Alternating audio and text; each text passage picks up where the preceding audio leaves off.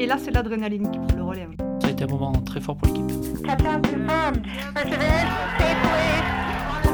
Dans un silence incroyable où tout le monde retenait sa respiration. Le jour où. Un podcast où les femmes et les hommes du CNES racontent un moment fort de leur carrière au CNES.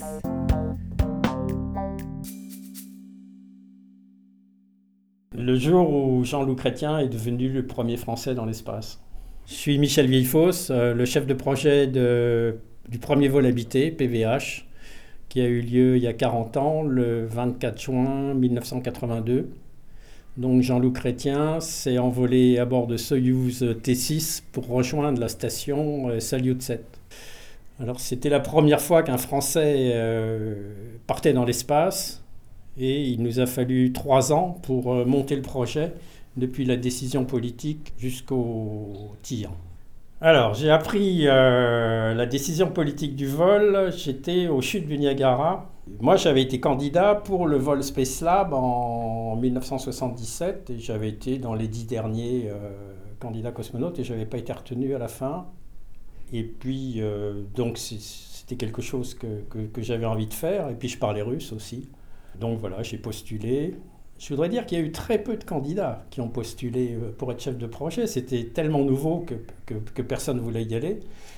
Et sur les 1000 euh, cadres et ingénieurs du CNES, euh, il y a eu trois postulants, c'est tout, ce qui n'est ce qui est pas beaucoup. Donc je me suis lancé, voilà, j'ai été retenu comme chef de projet et après, bah, le projet a démarré à fond de train avec des délais extrêmement courts. Donc il a fallu aller voir les Russes, les Soviétiques, à l'époque on disait les Soviétiques puisque ça comprenait toute l'Union soviétique, pour voir euh, comment on faisait une sélection de cosmonautes, quels étaient les critères. Et à l'époque c'était aussi euh, un vol sec, c'est-à-dire un vol sur le Soyouz pour rejoindre la station Salyut, mais sans expérience scientifique. Et c'est le CNES qui a imposé un vol scientifique avec des expériences scientifiques, ce qui a complexifié énormément la mission. Alors, en tant que chef de projet, j'étais donc responsable de la sélection des, cosmonautes. J'étais aussi responsable du développement des expériences scientifiques et j'étais responsable de la conformité de, ces expériences avec toutes les règles de sécurité. Mais surtout, mon rôle principal, c'était de tenir les délais en trois ans entre la décision politique et le, lancement.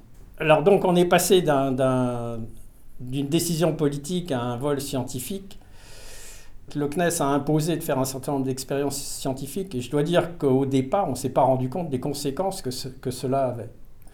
Donc il ne s'agissait plus de lancer un cosmonaute sur un vol, mais cela impliquait d'avoir une station toute neuve, d'utiliser un vaisseau de transport Progress pour monter les expériences scientifiques à bord, et puis ça nécessitait aussi deux vols de deux équipages différents, un pour installer les équipements et l'autre l'équipage visiteur dont faisait partie Jean-Loup Chrétien pour, les mettre en œuvre. Donc on s'est retrouvé avec une mission qui demandait quatre tirs et trois rendez-vous spatiaux à 350 km d'altitude, tout ça en respectant euh, des délais extrêmement courts. Et évidemment, ça entraînait un coût considérable pour les, pour les soviétiques. Donc euh, ça a été très difficile de négocier euh, les expériences scientifiques et moi, j'avais une barre qui avait été imposée par le, président du CNES et on ne devait pas descendre en dessous de 250 kg euh, d'expérience scientifique. Et je suis arrivé à négocier juste sur la barre. Les 12 expériences ont été choisies par le comité scientifique euh, du CNES. Euh, elles représentaient un certain nombre de disciplines, donc médecine, biologie, matériaux, euh, astronomie.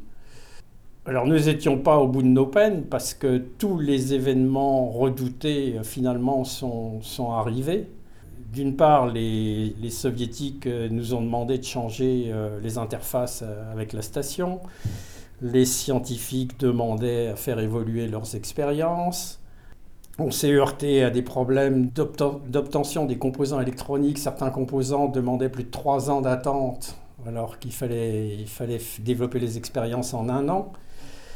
Et puis pour couronner le tout, euh, il y a eu une grève euh, du CNES avec piquet de grève, la semaine où je devais livrer toutes les expériences.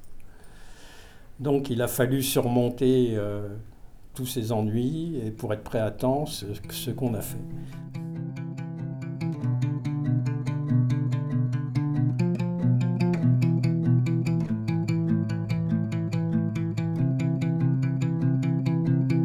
Alors les conditions en, 1979 étaient très différentes des, conditions d'aujourd'hui. Euh, euh, Il n'y avait pas Internet à l'époque, il n'y avait pas de fax, on communiquait uniquement par, telex.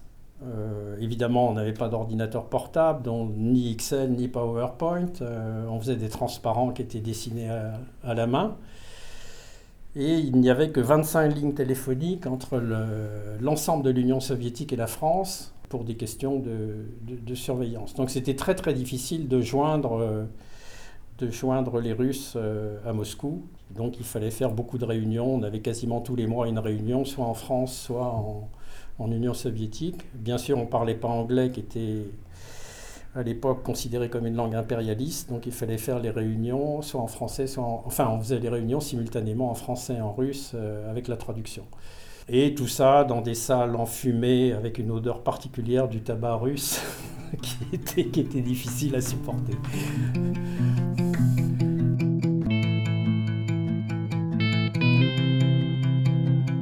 La sélection des cosmonautes a été extrêmement rapide puisqu'il fallait, euh, les entraîner. Donc il y avait deux ans d'entraînement.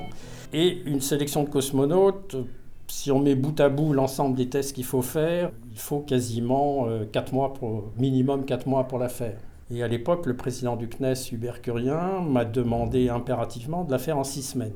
Donc il a fallu que, que je trouve une solution pour la faire en six semaines, c'est-à-dire que j'ai décidé d'entrée de jeu de mettre les épreuves qui étaient les plus éliminatoires d'entrée de jeu. Alors un test vestibulaire, c'est on vous demande de vous asseoir sur un, un tab- tabouret tournant qui tourne à la vitesse d'un tour toutes les deux secondes et de faire des mouvements de la tête de gauche à droite, les yeux fermés.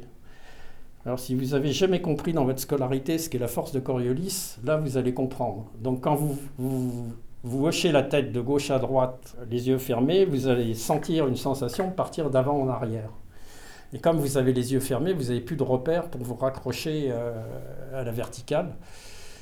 Il y a 60% des candidats qui, n'arrivent pas à passer le test. Mais comme ils voulaient absolument être cosmonautes, ils se retenaient jusqu'au dernier moment. Et puis, euh, avant les deux minutes, euh, bah, ils se mettaient à vomir. euh, et comme le tabouret tournant, je n'ai pas besoin de vous faire un, un schéma sur ce qui se passait. Donc, on a eu 400 candidats. On en a éliminé la moitié sur dossier. Et puis, euh, il y en a eu une soixantaine qui ont été convoqués euh, au test après, qui prenaient beaucoup plus de temps. Donc, en six semaines, on avait cinq cosmonautes. Alors, à l'époque, le président Giscard d'Estaing avait demandé, souhaitait que ce soit une femme qui soit retenue. Donc, ça a été une discussion très très longue avec les, avec les soviétiques, parce qu'ils n'avaient pas fait, refait revoler de femmes depuis Valentina Tereshkova. Ils ne voulaient pas faire voler une Française euh, avant d'avoir fait revoler une deuxième, une deuxième Russe. Donc ils nous avaient mis une règle qui, qui s'est révélée impitoyable, qui était que si on présentait une femme, on devait en présenter deux. On devait avoir deux candidates qui, qui remplissaient tous les critères, malheureusement, on n'en a trouvé qu'une seule. Et après, quand on l'a présentée, ils, ils sont revenus là-dessus en nous disant, euh, vous connaissiez la règle, euh, il fallait que les deux candidats soient du même sexe.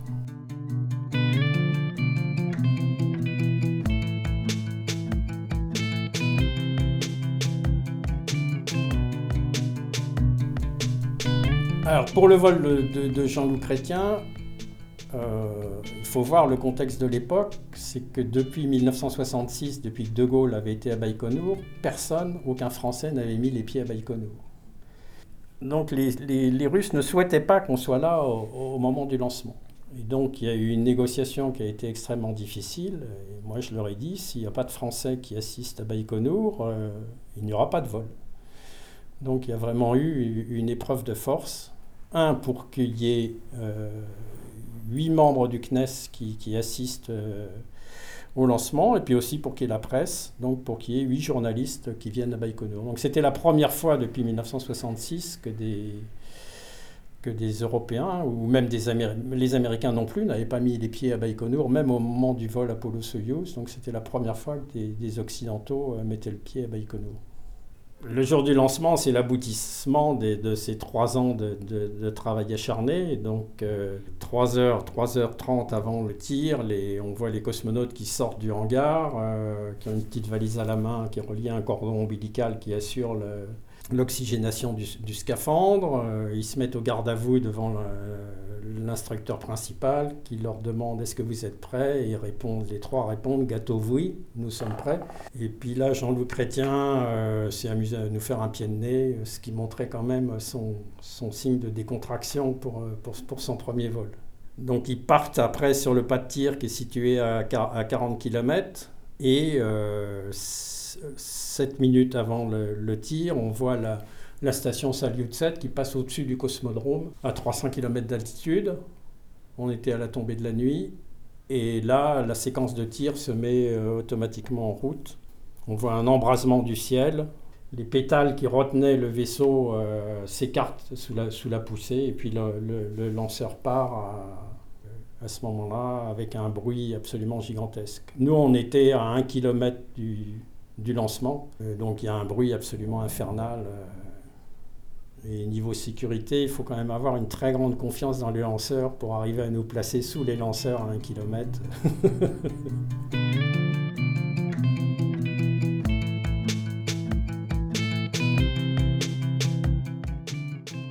Bah, on est content, on est content d'avoir réussi, donc on est content euh, de les avoir préparés, de les avoir formés euh, et que le, lancement se passe bien. Donc euh, non, c'est une très très grande satisfaction. Le, vol, c'est la consécration de, de, pour tous ceux qui ont travaillé à ce projet dans des délais extrêmement courts. Et puis surtout, ça a été un tremplin pour les, pour les vols suivants, pour les 18 vols de Français qui ont volé euh, ultérieurement et sur probablement des, des, missions plus ambitieuses euh, comme euh, la station internationale.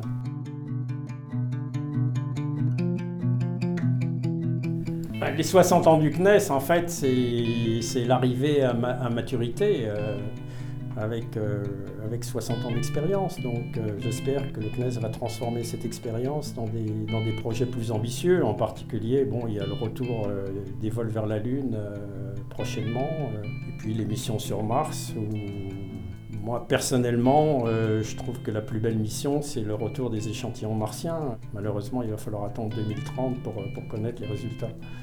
Joyeux anniversaire au CNES donc pour ses 60 ans.